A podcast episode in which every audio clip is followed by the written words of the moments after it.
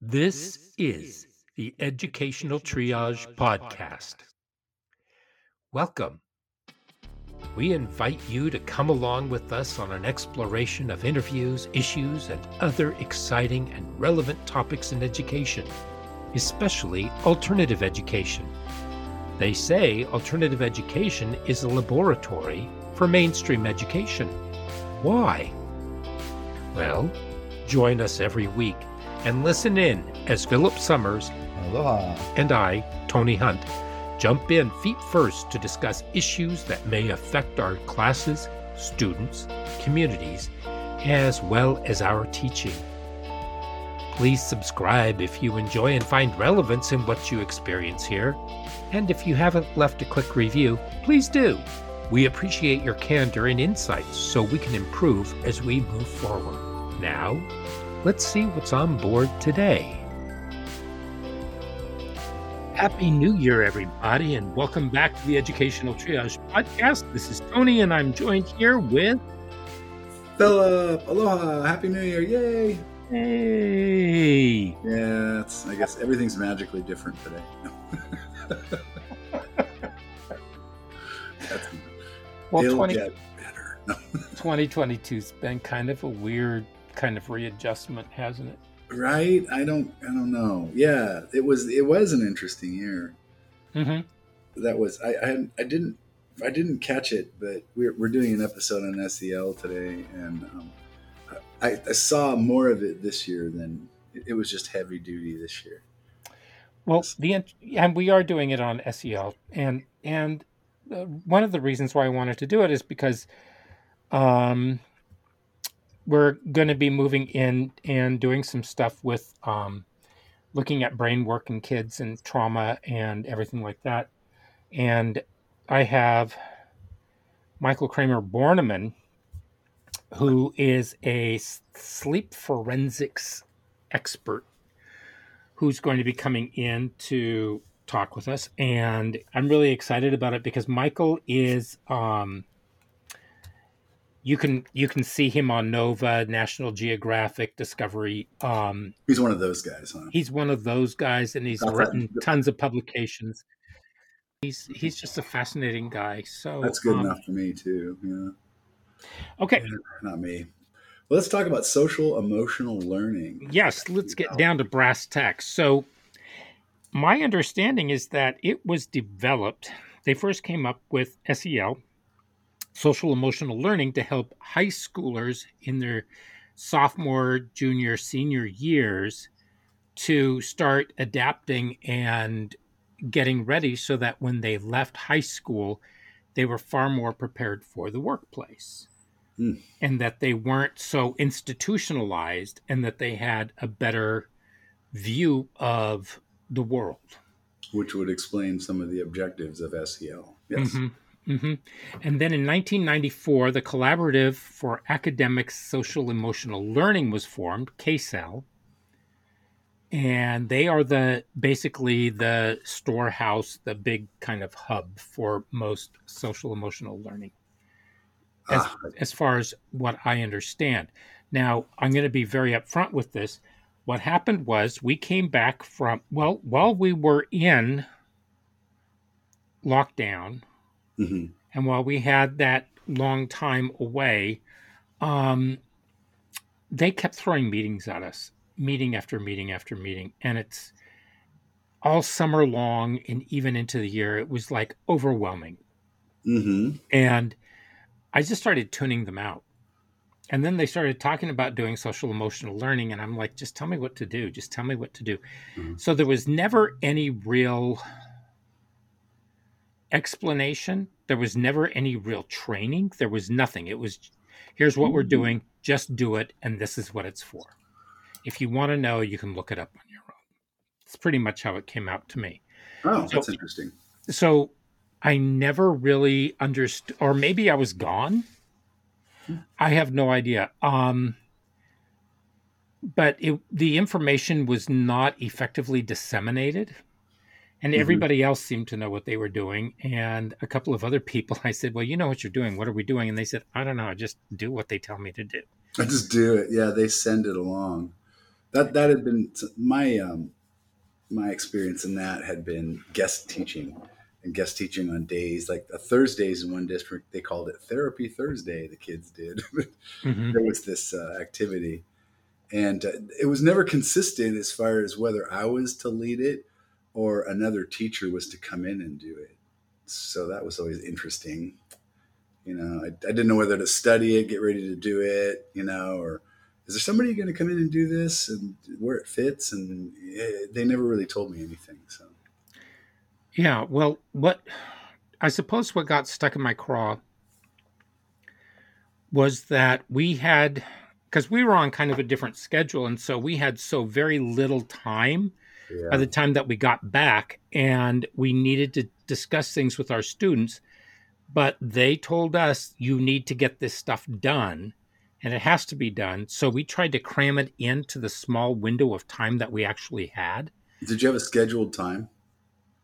They had a scheduled time in the high school, but our program, we had kids who left and went out to their internships. Oh, right. You had that flexible schedule. Right. So we had kids who came into school, and within 20 minutes of coming into school, they were out the door on the bus going out to their internships unless that was their in center day. And then an hour later, we had another group of kids mm. come in and they did the same thing. So, in order for us to be able to accommodate every single student, we had to mm-hmm. do it once they all came back.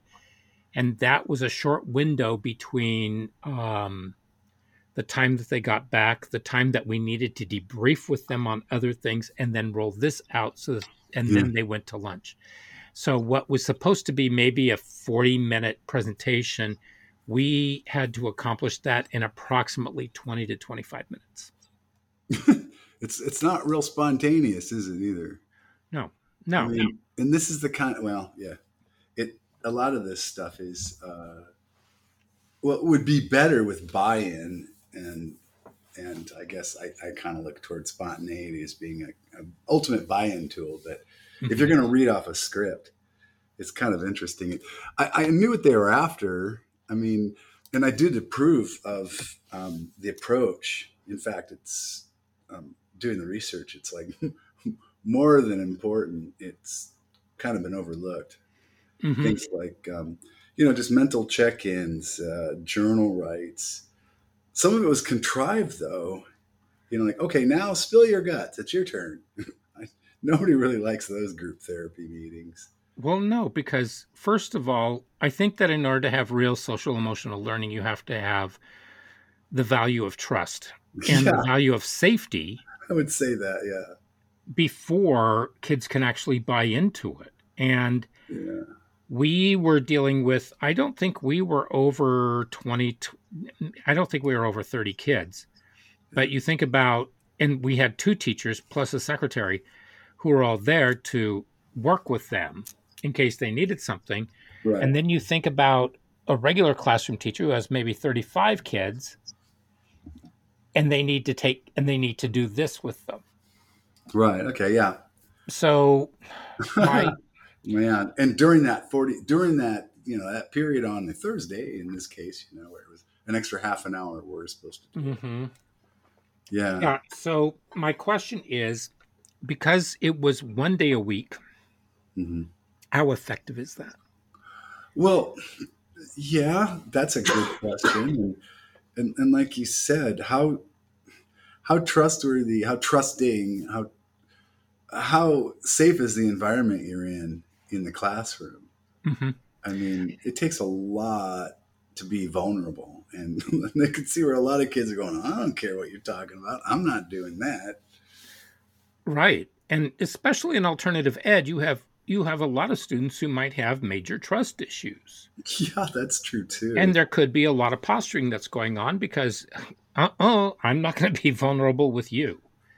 And well, yeah, why would I? Mm-hmm. And what have you done for me that would prove to me that that's safe to be vulnerable with somebody? Mm. But, you know, but what I ended up doing uh-huh. was we had to do something with them and they wanted us to I don't know what they wanted. Anyway, so what I did was I took out, I think it was Pear Deck. It might have been Pear Deck. and I created these programs called Would You Rather.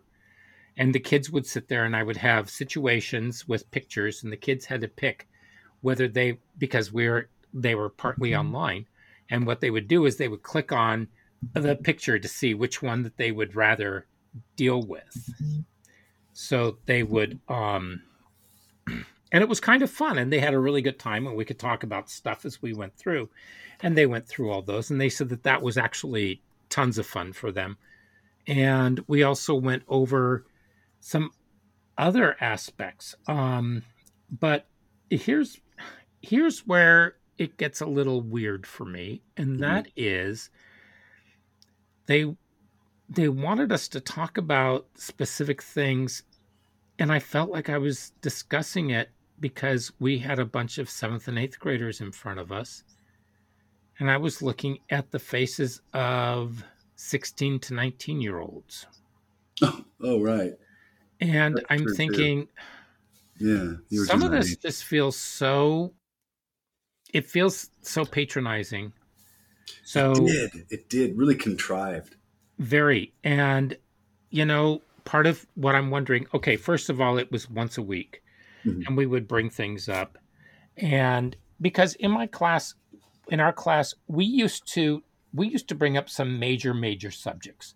There was a problem with a girl who had been on I don't know she was on TikTok, Insta, whatever she was on, and she was screaming out and doing these really racist things, and there was there was a major backlash at our school about it.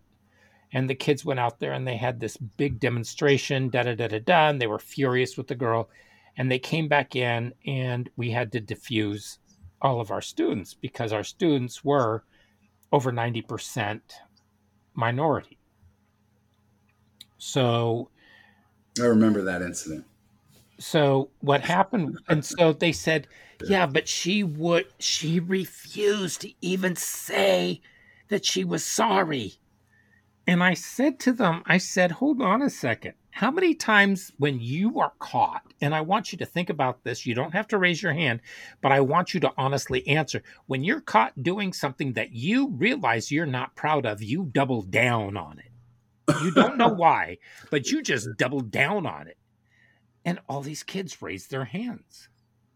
How honest. And even even a staff member did. And I, and I really and, and, I looked at that staff member and I thought, well, that explains a lot. That's what I was going to say. Well, next to the honesty, that explains a lot. well, it actually did, but we're not going to yeah. get into narcissism for staff. Um, anyway, so you know, I think that that was where I realized that we actually did have a system of trust that was there and that we could talk about these things. And when we ended up having to contrive and not ended up having to contrive, I'm going to have to X that out.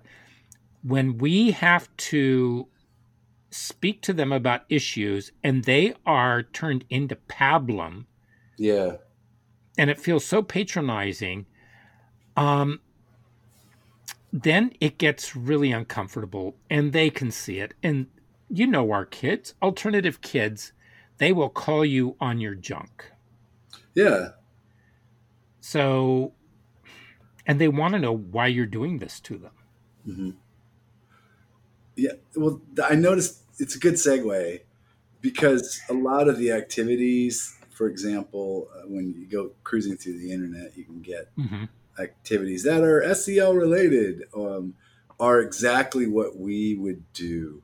Things like uh, student led meals, uh, flexibility. Uh, wait, wait, explain that to me. Student led oh, meals. Okay, so for example, uh, some of the there's one website, for example, uh, social and emotional learning SEL impl- implementation, and oh, not that's not the one, but the next one down. It gave you just fundamentals and um, activities.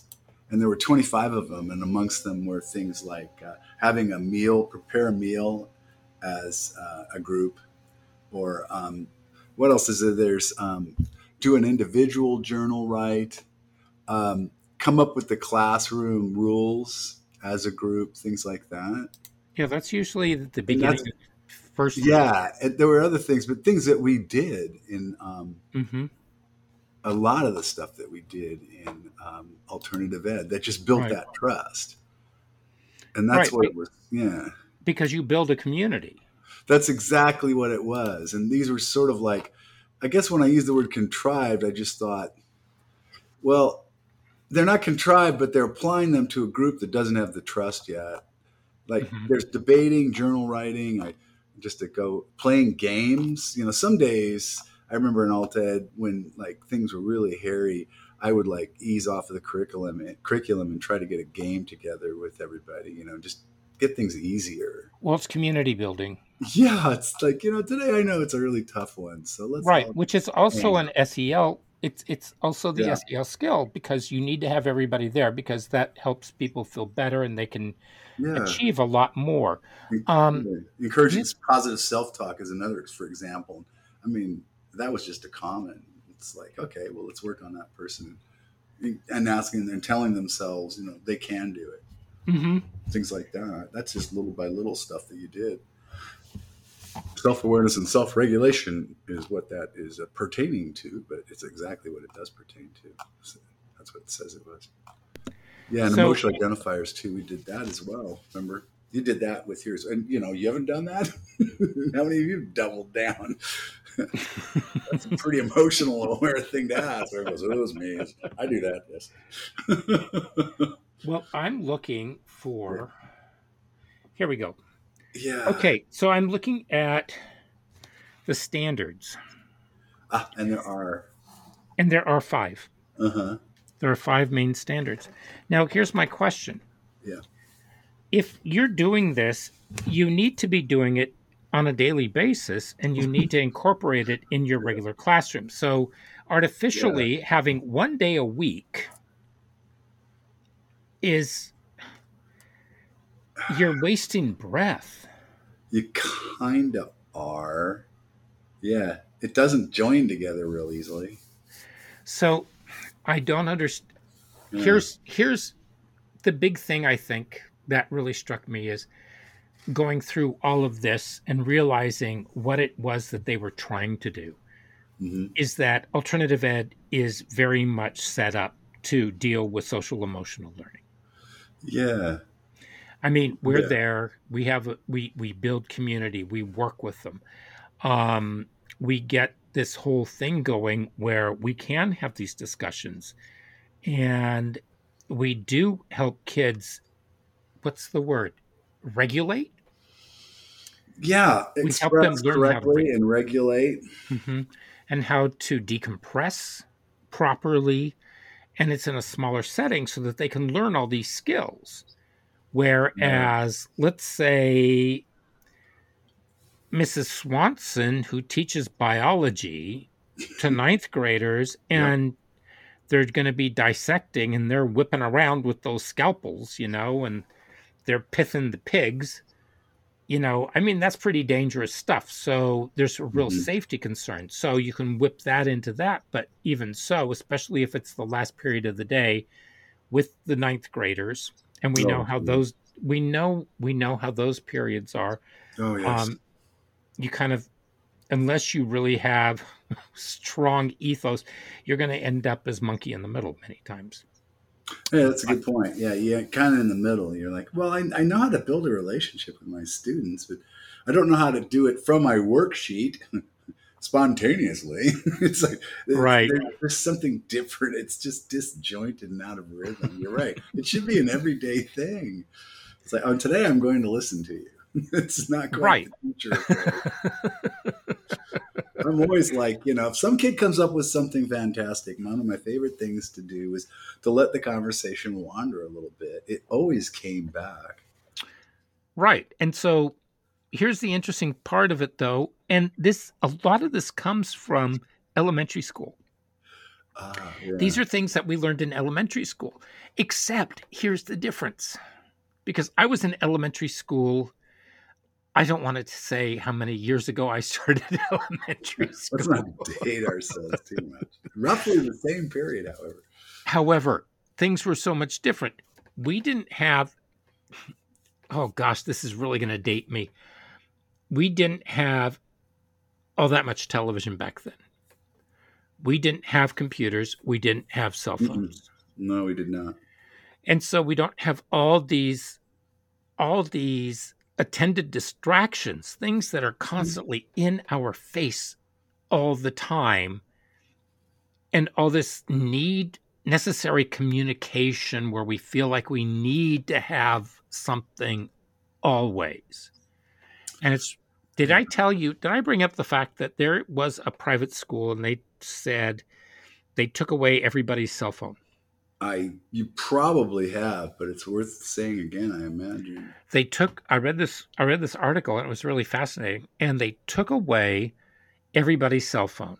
They there were kids that boarded there at the school, and those oh. cell phones were locked away in a cabinet till the end of the semester.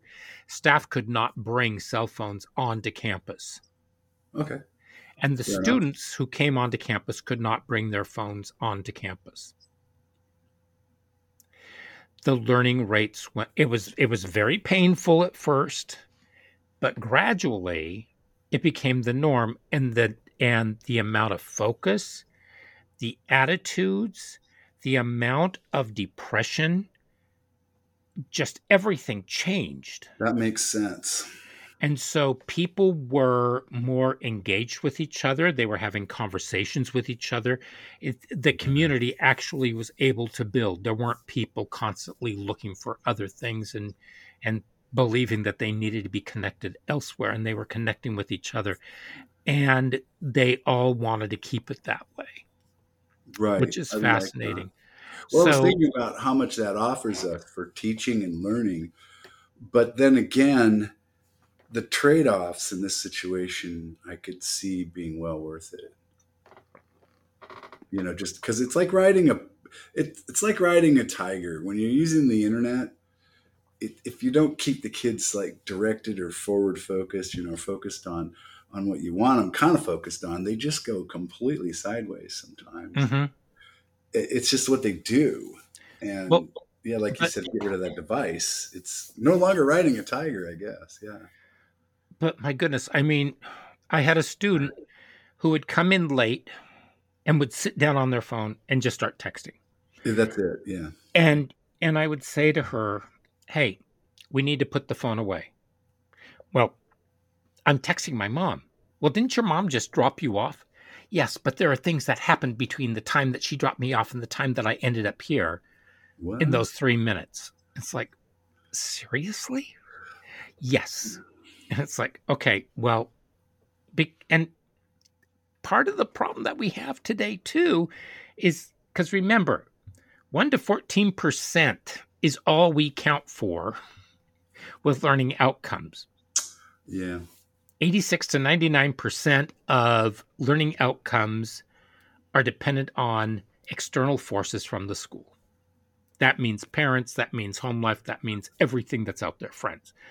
So we cannot be held accountable for everything that's happening in a kid's life. And as I, I believe I said this last year, it is folly to think that we have that kind of power, that kind of superpower, and nor should we have that kind right. of superpower. That's that's completely uncalled for.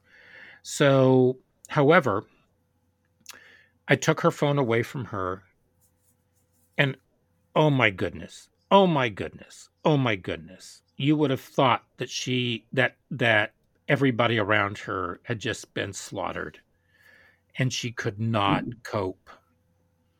Oh i've seen that. I had one student who broke down mm-hmm. nervous eh, nervous breakdown right in front of mm-hmm. me just started crying. No and started shaking and stuttering and, and couldn't yeah, breathe. it's, when I said, if you don't get your put your phone away, I might have to take it. You might have to turn it into me. That's all I said. Just the prospect of losing her phone gave her a panic attack. She mm-hmm. had a 504 for her phone panic. Mm-hmm. It's, it's insane. It it really is, but the parents feed into it. Well, I know that had to be something that installed that that intense emotional reaction to her telephone. It wasn't about the telephone at all. There's something going on there. But well, she used it, and, and so she's allowed to have her telephone because it helped her quote focus. And the fact of the matter is, when I asked her, she wasn't focusing. I said, "You might have to, you know, see if you can go along without it." She just about had a nervous breakdown. I mean, she almost had to leave the building. She was so emotionally upset. Right. Yeah. I got in trouble with the counselor. It's like, excuse me? I said, how was I supposed to know that? This is a place. No, this is a place of learning. It's not a place. I mean, I'll work with the kid, but for goodness sake, I'm supposed to just allow this. There's some boundaries that really have been crossed, and parents, you know, it's I have to blame the parents partly for this whole thing. Kind of do too. There was, a, I think, there was an unholy alliance there between everyone was concerned about her, but I think she was sort of enjoying the fact that she could get away with it, sort of thing. Of course they do. Just a telephone, for goodness sake. Really, honestly, to have a panic attack like that is, I, I don't know what to tell you. I- However, according to Jean explored. Twenge in her book iGen, Yeah. suicide rates and suicide ideation for young girls skyrocketed from 2007 on. well, that's true too. Just And that was that was when the iPhone came out. Oh yeah. Oh, social media will kill you, literally. So, yeah, so I think that what we need to look at um and so I think some of this because 18-year-olds they may have they may be 18 years old, but they are being treated as though they were 10 or 11 years old now. Yeah. It used to be that they were like 15 or 14, but I just see so much coddling going on and it just it's it's amazing to me. And so I don't know why parents are so terrified that their kids might have an issue and they need and that they aren't going to be able to figure it out on their own. It's There's such a a of level of protection. disrespect. I think there's a lot of projection onto kids as far Mhm. as that, you know, the issues that they they can have or do have. I mean, no doubt that they do have them. But then there's some that it's almost like, well, you're feeling out of sorts. Let's name it. Like, well, it's just life, you know. I'm sorry, kid, but I, you know, you get a lot of anxiety when you're young. If you're not really built for this world when you're eight and nine, You know, I watched I watched my neighbors, their child was just learning how to stand up and learning how to walk. Uh-huh.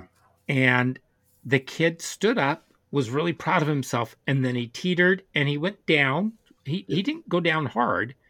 They rushed over to him and started saying, "Are you okay? Are you okay?" And they picked him up and they were just like, "Oh." And I thought, "Holy crap." he's gonna go, wow, I'll just fall down when I want attention. hey. can we can we like give the kid a break and then the mother told me that they were going on um the the kid was going to start preschool and i said oh good i hope he does well. And she said what about me?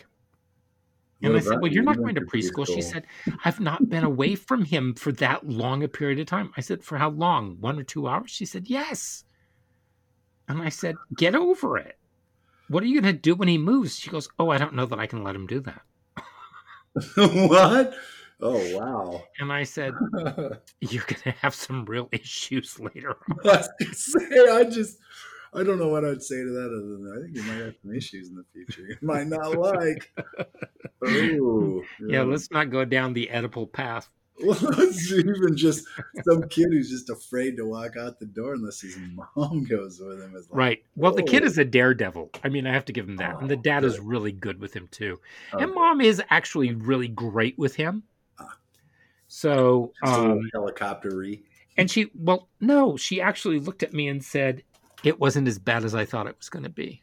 Ah, I said, yeah, see, you can actually breathe.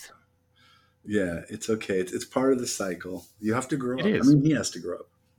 Exactly. Okay. So let's take a look at the five different standards Yes. How's that sound? So the first one is responsible problem solving and decision making. the ability to systematically determine the best solution for a problem or need by identifying and clarifying the issue, evaluating potential solutions, choosing the best alternative, implementing the solution, and improving the process. And there's indicators. Students will be able to apply the responsible problem solving and decision making process set forth here in their personal lives and in the world around them. One, identify the problem and need, produce a clear statement of the identified, clarify the problem and need. What do we need to know? What do we not know? Blah, blah, blah. What's the root cause? Collect and evaluate solutions, evaluate the solutions, and there's little subcategories underneath each one. Mm-hmm. Determine the best solution, implement the solution, test and evaluate the solution, and adopt and standardize the solution. And mm. then at the end of that, you establish a process for continuous improvement. Okay. Well, that Until... sounds like something that we might learn in Head Start, pre K, kindergarten, first grade, second grade, third grade, fourth, right? Yeah. With yeah, more reinforcement would... at middle school when the hormones start kicking in. Right, like use your words. That's how use your words, kid. Yeah, that works. But do we have a society today? This is this is where I think it gets a kind of funky. Do we have a society today where people are so narcissistic that they try to set things up so that they can become victims and they create the problems? There's a bit of that. I've seen a lot of it. There's a lot of a lot of telling kids how or what they should feel based upon uh, race, creed, color, gender, da da da. Yeah. Yeah. Yeah, they're getting that message a lot. They have no idea what it means, but they're getting it. oh well, w- the one thing that really gets me is um, they will sit there and because you know I talk to people and and this one friend of mine looked at me and said, "Well, you vote Democrat, don't you?" I said, "Not always." Well, why not? And I said, Why would I? And she looked at me and she said, Well, you're gay. You have to vote Democrat. I said, Um, so because you're a certain way, you have to, because you fall into a certain category, you have to vote a specific way. Well, of course you do. And I said, what kind of totalitarian assessment are you involved in? You're starting everybody in me, right? Oh, you go over here, you go over there. Yeah, exactly. This is what you're supposed to do. And if you don't, yeah. then there's something wrong with you. I said, that's kind of a white supremacist viewpoint. Well, that's you know? a very prejudicial view. You're prejudging Bigoted. everybody based upon what you think they are and what they should be. And you're gay, so you must be not voting Republican ever. It's like exactly. Yeah. So, you know, and it's like I I research everything and then I vote on it. But I said to her, I said, uh-uh, not everything. And she was so angry. Really? She starts throwing these things, she starts throwing these issues at me. And it's like, where is all of this coming from? You broke her system. And her husband looked at her and he said, Honey, how many times do I need to tell you no politics. God, no kidding. And it's she better said, to keep your mouth closed. And, and she said, "Yeah, but but he's gay and he's supposed to vote that way." And I said, "Oh, so black people are supposed to vote a certain way too?" And she said, "Yes." Oh. And I oh. think about these people who talk about how open they are and how they, you know, they want to fight against racism, they, all this other stuff but those races damn well better vote a specific way. But we're off of yeah. we're getting off topic. It is true though. People they judge, they prejudge, and they sort, and then you know as you present yourself, they go, "Oh, what kind of person are you? Oh, you're just like that." Then it's like, no, exactly. I'm, I'm exactly. a me. I'm a human. I'm a different person altogether. Yeah. Exactly. And I was talking to somebody, and they said, "Oh, so you think that about this? And I said, oh, yeah. Yeah. And they said, oh, thank God. They said, I think that way too. And I said, Are you gay? No, sorry. oh, no, they're not. I know, but I, but I almost would have been saying, Are you gay? I'm sorry. I didn't mean to mess with you. so, anyway, okay. Oh yeah, it's so true. That's what I try to, and and I always used to work. Speaking of SEL, I always used to work with that with the kids. Is you know just to get home that don't be sorting people into groups as you meet them. if you do that, you are a racist. Yeah, you're a prejudicial person, and if you act on it, you're discriminating as well. Mm-hmm. Mm-hmm. Yeah. And I used to look at how that worked too, you know, because then they go, oh, because they used to think that a a, you know, a prejudicial discriminator was just a stark raving Southerner who hated everybody anyway. And it's like, no, there's all kinds no. of degrees of that kind of stuff going Oh my gosh. You know, when just on a side note, historically, when when the slaves moved up to the north because everybody said, "Come, you know, get out of the south, come up north." You're out of here. They didn't want them they had no place to put them. They didn't know what to mm-hmm. do with them. And so they kind of led them to their own devices. And that's why we ended up with them working in factories and everything, which is Chicago so they, stockyards. That's why Chicago is a heavy black population. I went to work in the stockyards. Mm-hmm. Well, yeah, they traded. Work. They traded working out in the fields for working in the factories. Unfortunately, yeah. yeah. And, and, so, and North was as, as prejudiced and discriminatory in many ways, and the South was. Well, yeah, because they were the um, what's the word? Bleeding heart liberal. You know, that's that's your issue, and we will fight for it. But oh, wait, you're coming up here. Um, um, um. What? What? What? Oh, turn left. Turn left. Turn left. Let's push you over here. We'll yeah, and then in Portland, the whole thing, Oregon was set up as a place where no black people are allowed at all because they didn't want to have to deal with that race question, as if that could be dodged well, it was a huge KKK. Yeah, I mean, we just tried to keep everybody out. And the Masons. We thought well, we could just go by the whole Civil War thing, and oh, we're just here. We just don't like black people. It's like what? Yeah, that. Yeah, it's a world. I'll tell you. It is anyway, and w- that's the thing. At social and emotional learning is, I mean, that was always kind of instilled in my curriculum. It's like, okay, let's think about that. Yeah, I I agree. Okay, number two, social management. Yeah, that would be that too. Yeah. The ability to establish healthy, diverse relationships through effective communication, collaboration, yeah. and consideration to make wise choices about social interactions based on core ethical and moral values, to translate social decision into effective behavior, and to actively participate in global citizenship and stewardship. I, I mean, that's pretty much what we were just talking about. I was just going to say. Ways. I was going to say what we said. Yeah, just take people as people. So the indicators are that they will demonstrate the ability to develop and maintain positive, healthy, and diverse relationships, including the ability to communicate effectively, collaborate, and lead effectively, demonstrate positive consideration of and interactions with diverse populations, maintain yeah. positive relationships through pro social behaviors prevent, manage, and resolve interpersonal conflicts in constructive ways. And there's a whole list of them. I'm going to put the link down to these in the show notes. Demonstrate the ability to make a social de- to make social decisions based on core ethical and performance values, um, including magnanimity, magnanimity, generosity, justice and fairness, self-control, temperance, prudence, courage, persistence, wisdom, magnificence, nobility, Jeez, liberty, man. love, care, hope, humility. They want to run the gamut on some Jeez, of these man. That, on that, some of these vocab words, don't they? That doesn't leave anything for the Boy Scouts in there. Respectfully, loyal, helpful, friendly, courteous, kind, obedient, cheerful, thrifty, fra- brave, brave, clean, clean reverent. and reverent. Yeah, there you go. Okay, we've got gratitude, curiosity, creativity, transcendence, and spirituality, and citizenship and teamwork.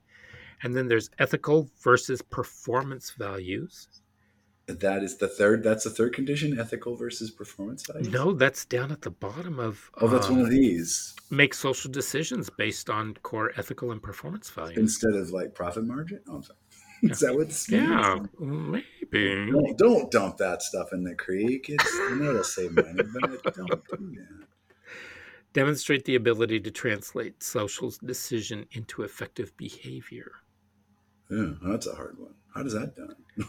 Positively responding to the ethical, effective, or social justice dimensions of a situation, making social adjustments in real time based on perceiving how a situation is unfolding, desire to positively affect the social situation, environment, life of others, Hmm. noticing social needs on a personal and expanded basis, and creating and carrying through solutions to those needs, eliminating social barriers, and using a variety of social media constructively. Is that it? No, just four. Wow, there's more. There's one more. I think just one. Yeah, it looks So like these the conditions these the- are standards, right? these are the indicators. Oh, these are still indicators. Oh, Yeah, and the fourth one, well, those were subcategories off of the um, ability to translate social decision into effective behavior. And now we're at demonstrate the ability to actively participate in global citizenship and stewardship. wow. They're not messing around, man. No, This that's that's a that's a pretty tall order for yeah. Yeah. Very few humans walking around are gonna hit that.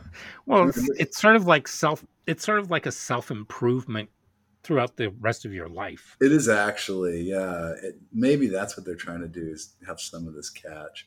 Like breathing and things. I mean, 10 years ago when I was 10, 15, when I was introducing it to kids, are like, oh, this is weird and crazy. Now it's like everybody breathes, does the, you know, breathing exercises and things like that. But see, that's not in here. Uh, Yeah, I, no, I don't.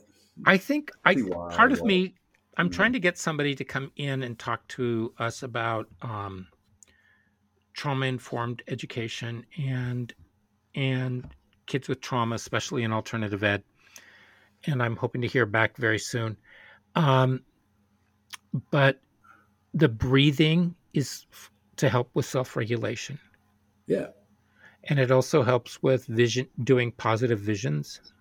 it's and working on positive really. self-talk there's a lot of that yeah i think that that's what a lot of those everything. are Yeah, breathing it just it just stops things from escalating and causes things to calm down. It's just Mhm. unbelievable. Yeah, yeah. So yeah, Right. really good tool, and kids didn't have a clue about it back in the day when we didn't have any computers or anything. I was going to make that comment that I've become a whole lot more aware of the world at large, and my learning curve has just gone way up since you know the advent of the internet and just exposure to all kinds of things. yeah It's Okay. it's really fascinating. here we come with number three Go. social awareness Oh, I hate being aware of social things. the ability to accurately encode and interpret one's social environment to anticipate the consequences of and obstacles to social interactions to understand the factors involved in eliminating social barriers and embracing diversity to demonstrate an awareness of pro-social behavior to understand the constructive and destructive uses of social media hmm. and to demonstrate a positive sense of self-efficacy in initiating and carrying through social interactions we're talking about oneness, not sameness. So we hmm. this definition is lengthy. Ooh, yeah. Basically, we have to get outside of ourselves to be curious about others because we care about all people and we want to know and this way we can alleviate problems. And so how do we foster this with other people?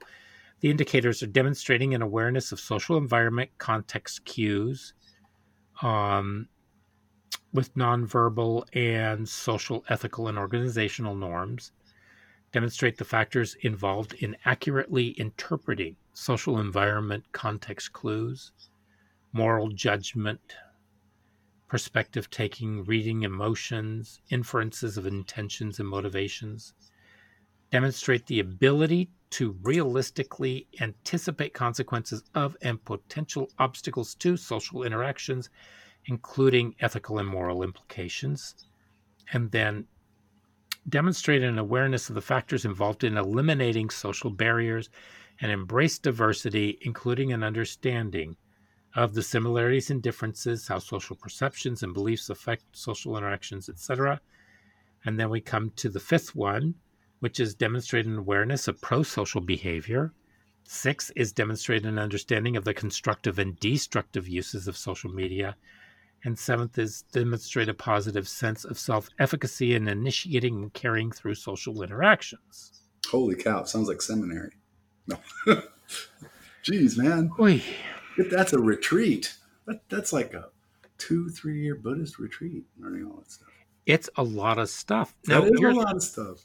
Now, my question is if we're rolling out social emotional curriculum Oh, and yeah. the collaborative of academic and social and emotional learning, how do you effectively teach this while you're teaching your math class? I mean, there there there are ways that you can incorporate things in there, but to effectively be teaching Yeah. your content while you're also teaching this, you're going to have to figure out a way to do it subliminally. it was built for alt ed. We used to do this kind of stuff Yeah, just because we sort of felt it was needed, and you know, and you would have teachable things. moments. The teachable moments you're not going to get with 25 to 30 kids. Yeah. Right. Yeah, it's really tough, and especially when it's on cue every Wednesday or whatever. Yeah, I mean, because it takes up that class time Yeah, from every Wednesday. So, and a lot of those teachers were upset, be- but what they did was they extended the period. That's what they did with this. Uh, they just extended one of the periods for like a half an hour or something. Except then they said, "Well, we're really sorry because this takes longer than the uh, than the allotted time that we gave you," and so, but you're going to have to deal with it on your own. Well, create time. Can I keep the kid from the next class to stay in my class for 15 minutes? Teachers love that. No, Mr. So and so kept us all. what? well, he just wasn't finished. I remember those days. Oh gosh. Why are you guys coming in late? We were in the middle of the test. That yeah. I, wow, what happened? Things just got really rigid, and now it's they're rigidly addressing social and emotional learning. Like, God, stop it!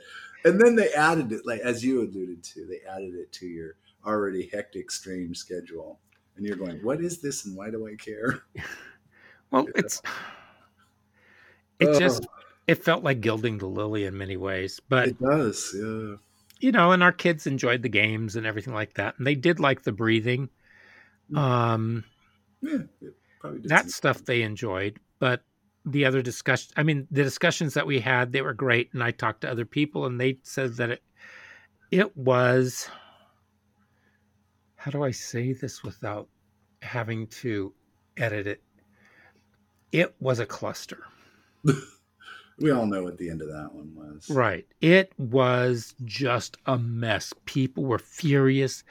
You know, people wanted to fight each other in the classrooms. And so there were mm-hmm. things that people just they weren't Ooh. prepared for. Unintentional. Yeah. Oh yeah, when you start a fight trying to trying to avoid avoid them, I think you're on the wrong track. Well, it, it was because people were heated about the topics. So Yeah, yeah, I could see that, and then not the no trust going on. It's like, what did you say? It's like, Yeah. wait a minute, time out. Hold on. right. Yeah. Okay. What's the fourth one? Is it four? Yeah, we're on four. Oh, there's five. Wait, are we four? Yeah, the third Okay, that is- everything. Okay, four is mm-hmm. social management. Oh, yeah. I feel like I'm I, I have to click these different buttons in order to get in there. And so okay. I've seen them. The ability to establish healthy, diverse relationships through effective communication, collaboration, and consideration Uh, to make wise choices about social interactions based on core ethical and moral values. Did we not just do this one? it sure seems like it. I feel like okay. We did responsible problem. Okay, social awareness. That's the last one. oh, social awareness. Oh, geez. No, we did that one. Yeah, we're aware socially. I said, oh, Oh my gosh. Oh my gosh. it? This is driving me crazy. Okay, so we did social management, we did social awareness, self management. Oh, did- that's the. Handle your own stuff. Get out of my face. Yeah. Actually, some kids could really use this. to our listeners, I am so sorry. that when I click on the things on this, it reorganizes everything else on the page. Um, Self management, ability to successfully regulate one's emotions, thoughts, and behaviors in a variety of situations. The ability to control impulses, manage stress, adapt, change one's mindset, demonstrate self control, make wise input choices, use time and resources wisely, and motivate oneself. The ability to set, monitor, and work toward personal and academic goals while anticipating and persevering through setbacks. Grit. Wow, just that? Okay. no, there's more. Oh, whoa. The ability to tolerate failure and learn from the mistakes. I'm still to resolve personal weaknesses and capitalize on strengths. Yeah. Ability to meet one's social, emotional, mental, and physical needs through positive and effective means. The ability to demonstrate a strong sense of mm. self efficacy. The ability to base decisions on moral and ethical considerations. And the ability to positively manage one's character. Wow. That's so I'm not going to go through all the indicators because oh, there are nine of them. Is Bodhisattva achieving Bodhisattva one of them? Jeez, no. man. It's like achieving total enlightenment. Uh, I got there's some serious ones there I'm working on all the time. Mm-hmm. but it's good that the kids are aware of that. Actually, yeah, I think I think here's what I think. I think that if you take this list and if you go through them and you you can pretty much like target specific kids in your class uh-huh. or in your group and do that. One thing that we did um in in not where I have it now because we used to pull them into groups and we would talk to our own specific groups. But when I first came into alternative ed, way back in the wooden horse days, um, they we had what were called advisory groups, and we would meet. We would try to meet weekly for about or every other week for about an hour, and we would build a rapport in a community with just those kids. And it's not like we taught those kids; some of them we never did. Some of them we did teach later, but they became ours. So if they had an issue or a problem, they came to us. And then what we would also do, we had a certain amount of money and we would go to movies after school, or maybe we go to horseback riding, or maybe we would just go out to lunch and we would just go out and get something to eat. Maybe there was a Saturday that, you know, everybody could get together and we could just do something together. Yeah. And we just did that. And um, it was great. We went horseback riding. Um, yeah, back we, in the budget days when you could actually do stuff that was yeah kind of well this that was before everybody wanted to sue everybody. And so oh and that too yeah you couldn't yeah, really yeah you could transporting people was a little bit a little different. It we had a rent much ceremony. Well we had to get a rental van. So we would go over and we had a deal with one of the car with one of the car dealerships and we would go over there and we would rent the the van from them and then we would go driving. Um, okay, yeah. I remember taking the kids up to the um, oh what was it? What do you call that? The um, it's where they get to see the cadavers. Oh the university? Yeah we went up to the, the university, university where they plants. yeah up on the hill where they where the kids got to sit there and they listened to stuff about the donor program and then we went down and they got to see them dissecting the cadavers. and that was the ones that could stand it did the other ones went, i'm out of here some of them some of them walked in and walked back out and they were in the bathroom um, Ooh, yeah. and then afterwards we went to mcdonald's and some of them didn't eat which made it great because we saved money on that um, a couple of them took a bite out of their burger and ran to the bathroom but it was actually a really it was actually for the most part most of the students had no problems with it. But the kids that had the major problems were the ones who were the toughest ones you know the ones that have this veneer. Oh yeah? Yeah you're not gonna i yeah i that, that. i can take it or maybe yeah. not. Exactly. Okay. Uh, so the last one. Oh there and that is self awareness. there's To perceive your own strengths and limitations, passions and interests, preferences and motivations, thoughts and emotions, attitudes and reactions, values and beliefs, and goals and aspirations, Hmm. and how these influence behavior and impact others. To recognize how thoughts, emotions, and behaviors are developed. To maintain a well grounded sense of self and self confidence. To understand how one is perceived and how one forms perceptions. To determine one's physical and emotional wellness and to recognize external resources for assistance. Hmm. So, not trying to get everything done on your own, but to be open to listen to other people and to be willing to address those things. And that they are not an excuse. Right? Yeah. Because I'm tired of hearing limitations. I'm tired of hearing people say, "I can't do this. I can't do that. I have ADHD. I can't. I can't do that."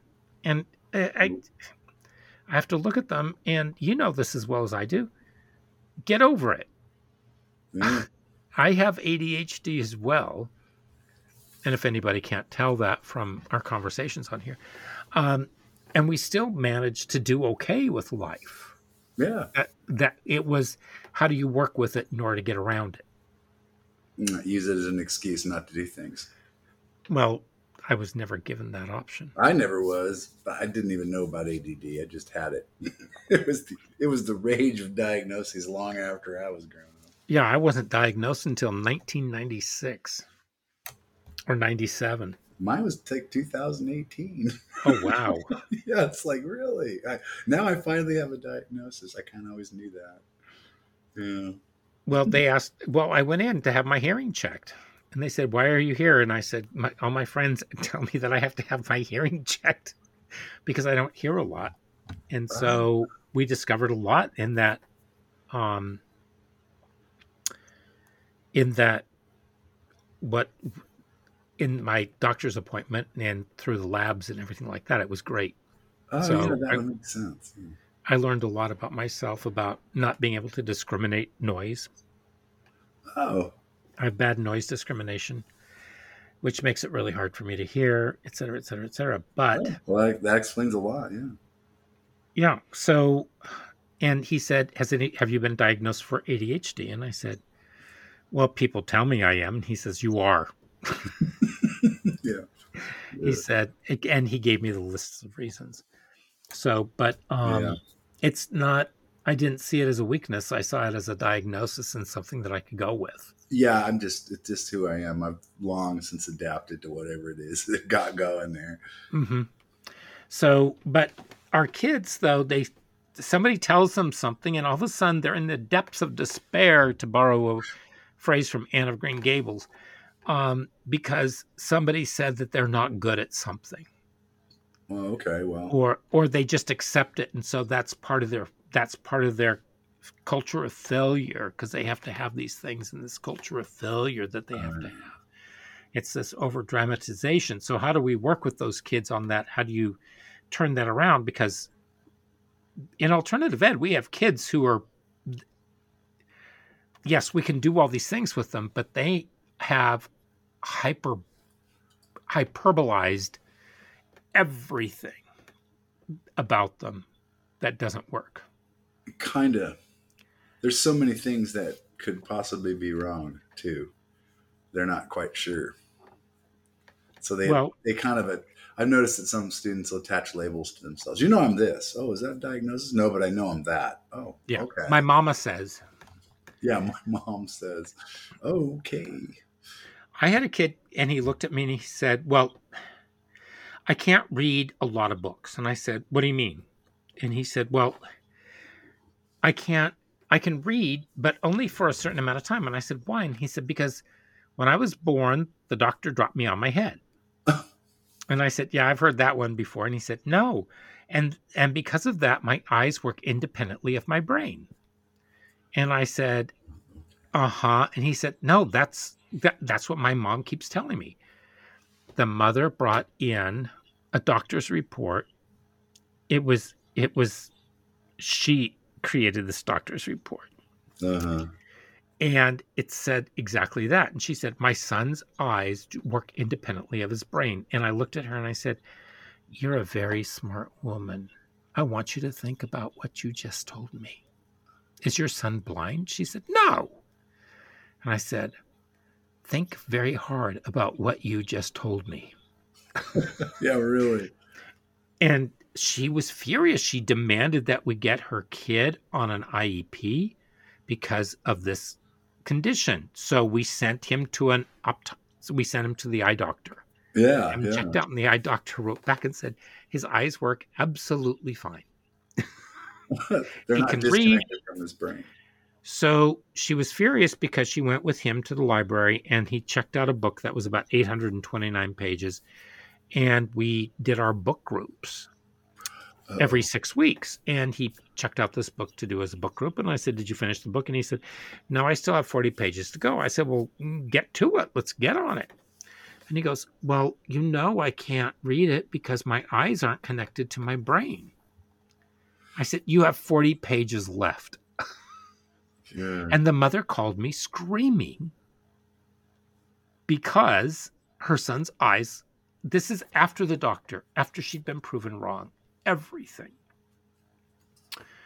So, all I'll tell you is that after the kid graduated from high school, the parents put him into an apartment, and that's where he lived. And they brought him food.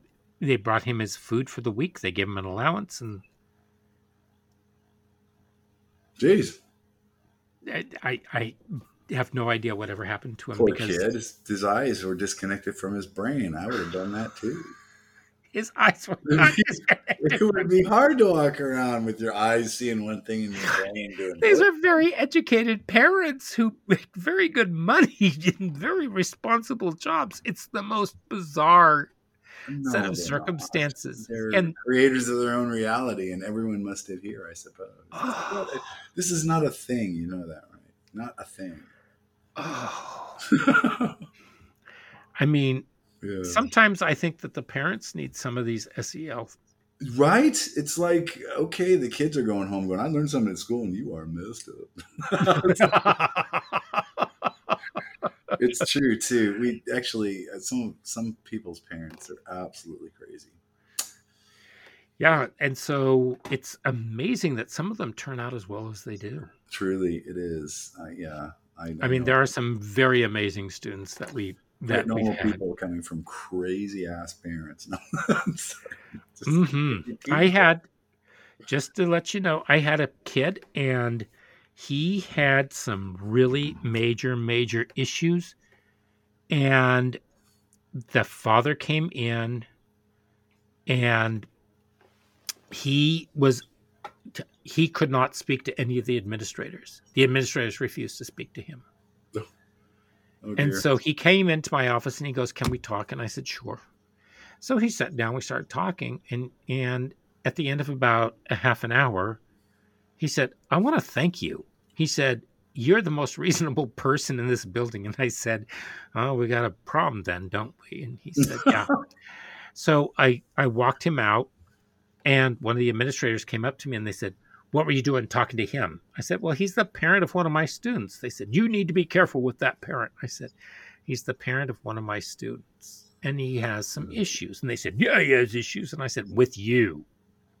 Yeah. Well, let me tell you the story. I said, I've already heard all the stories and everything, but it's really fascinating to hear the story from his perspective and how Yeah. everything went down.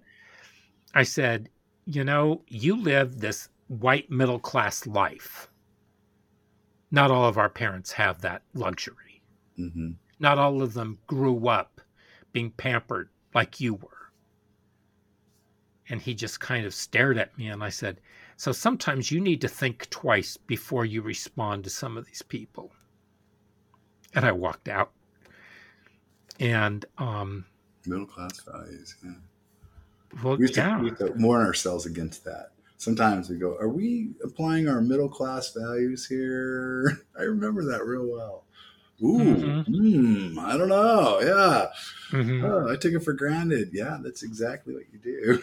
Take Mhm. your point of view for granted. And I had this little white kid and I thought he was dirt poor. They lived in one of the nicest houses. Yeah. Talk about judging people. Yeah. And I sat there and I thought, holy cow. Now I feel stupid for buying you that pair of shoes. Oh. And Oh, the wow. mom sent me an email and she said, Thank you so much. That was so generous of you. Why'd you do it? And I said, Because I didn't think he could afford it. I thought he was poor. I didn't know lived up She said, Do you want me to reimburse you? And I said, No, no, no, I'm good. Oh, that's funny. But yeah, so we just, you can't know what's going on in a kid's life, Mhm. in their head, or in their family. It's pretty amazing um, what you find out from some of these kids when you get to know them. Yeah, this SEL thing, I like it. It's good, but you have to know what you're doing with it. I don't think you can just give it to any teacher and go, "Do this today." And Yeah, next week we'll give you another one. Yeah, because I think that you would need to start it pre K. And like I said, you know, it's kind of like you have it and then you go in and then maybe revisit and restructure it in the middle school. And I'm not sure all teachers are equipped to teach. It- They sort of, I, Oh. I yeah, I don't, I don't trust some teachers teaching this stuff. Oh, I don't either. Yeah, it's not. I don't either. Hand to anybody. There's certain. I don't know how you like test for that sort of intellect or sensibility, but some teachers should not be teaching this stuff. Well, I think here's the interesting thing. There were there were a couple of teachers who I thought would be okay teaching this stuff. And all of a sudden it became all about them. Oh, yeah, that's one of the things that could happen. Yeah, and it became a huge lecture. It wasn't, and it's kind of like, hold on a second, can I jump in here? No, I've got this under control. Well, no, they're tuning you out. uh, your story ended, as far as they're concerned. Yeah. true. So, um, that's the one thing. It's got to be, it's got to be student centered. It's got to be reflective for them. You got to have the you got to have the relationships and the trust at least a little bit, and it can't be just okay. It's Tuesday, so it must be SEL day. Exactly. It's got to be, it's got to be constant and ongoing and relationships, just like we always say. all about relationships. It is. It really is. And then just talking about things that come up and how do you deal with them and keeping it a keeping yourself apolitical and letting them go yeah. Because they look to you to guide them politically and you Mhm. shouldn't be guiding them at all politically you should be allowing them to figure things out on their own you may disagree vehemently with whatever they say Mm. but they lead their life not yours True. and that may be maybe they're going to find a way to change it maybe somebody else will change it but your guide your job is to facilitate not to dictate Right. And yeah, to and to reveal certain things. right Yeah. you Right. know, if your argument's sound, it's sound. If it's not, it's not. but Mhm. yeah, you know, and that's what we're. and usually in those circumstances i play the devil's advocate so they never know where i actually stand That's I just- too. i would just start asking questions what about this what about that it just drives them nuts but you said yesterday and it's like Uh, true. i told you i'm not gonna i'm not gonna tell you what i believe in Yeah, I, I was. It was always pretty fairly apparent that I was on the side of fairness, you know, and it, it, it pretty much kind of all cost. I mean, it was Mhm. this political thing. It's not really fair, but it's necessary. I would never argue anything like that. It's like, no, you're right. That's not fair. Well, government's not set up to care about your feelings. There it is. You know, it's not fair. The sooner you learn that things aren't fair, the better you'll get along in life. Yeah, Yeah. that's true Yeah. too. So, yeah. The only things that you're guaranteed in life are that the things that you are supposed to have, that a society is supposed to provide for its citizens Mm. food, shelter, and clothing. The government was set up to help with that, to maintain a system of, of order, is what that's for. In If you go general in- welfare, Mm, just to make sure that generally speaking. Well, I suppose if you start manipulating it, but if you go into Plato's Republic, Oh well, yeah. Let's not get too deep into it. But yeah, just I think everyone wants something from the government that they they live under. So general welfare is one of them. protection, that sort of thing. Well, yeah, that's Mm. part of it. Protection. That's why you have the military and the defense. or the police, and or the police. Right. Yeah, Right. It's all about sense of order and the fact that yes, you are taken care of and that the laws will protect you, Yeah. including from the government. at least in ours, in our little Supposedly. identity as Supposedly. American, uh, yeah, keeping a government at bay sort of thoughts. Yeah. Mhm. So yeah. okay. Anyway, that was well, you know, we got we talked a lot about something I, I was kind of going, hmm. I don't know if this is gonna be what I don't I don't have I have maybe no opinions or too many I don't know. Sometimes well, I knew that once I found this that it was going to be a really great guide for us because I go to all these conferences and people keep talking about SEL this, SEL that. How are we dealing with social emotional learning? And it's all kinds of elements, but there's nothing that really sticks out and tells me this is what it is. I swear, I have gone to so many different seminars in different conferences, and I still couldn't tell you what social emotional learning was. Hmm. Now I do. At least theoretically. I wonder if you asked a lot of teachers what they think it is, what they would say. They would say that it would be something to do with trauma informed oh, possibly. Yeah, because that's not true. build- because where I was, we were one of the few trauma informed campuses yeah. in the metro area. And um yeah, but there were a lot of things. I mean, the communication about the rollout of everything, it just wasn't working. And my big here's here's where is the social emotional help for teachers? yeah, true. especially after i mean if we're dealing with trauma informed because teachers if you think about how much they went through during the pandemic how much they went through after the pandemic and what they're going through now and they're they're still being things are still being ladled on their backs Well, we talked about that. we did and so back to normal. we worry we worry about the children well you got to worry about your staff as well and the teachers and i think people i think administrators forget that teachers without their teachers they are nothing I agree. so i was in a meeting to, i was in i was in an administrative meeting today and they were talking about x y and z and that they needed to get more administrators involved. And i said hold on there a second. You need more teachers involved. And a couple of voices said amen. And somebody said "Wh- why?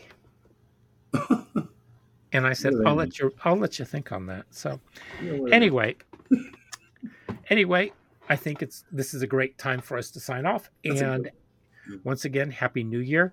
We're going to be starting in with our new little tidbit that's going to be dropped in the middle of the week and that's going to be news bits. And we are going to be bringing you some news and our perspectives on that on two or three stories that we've been following for a while. So stay tuned. We'll be dropping that. So if you subscribe you will be getting that in your inbox for wherever you are leave us a review give us a like share us with your friends get us out there and Yeah. once again have a fantastic and prosperous new year Happy New Year. Aloha. ciao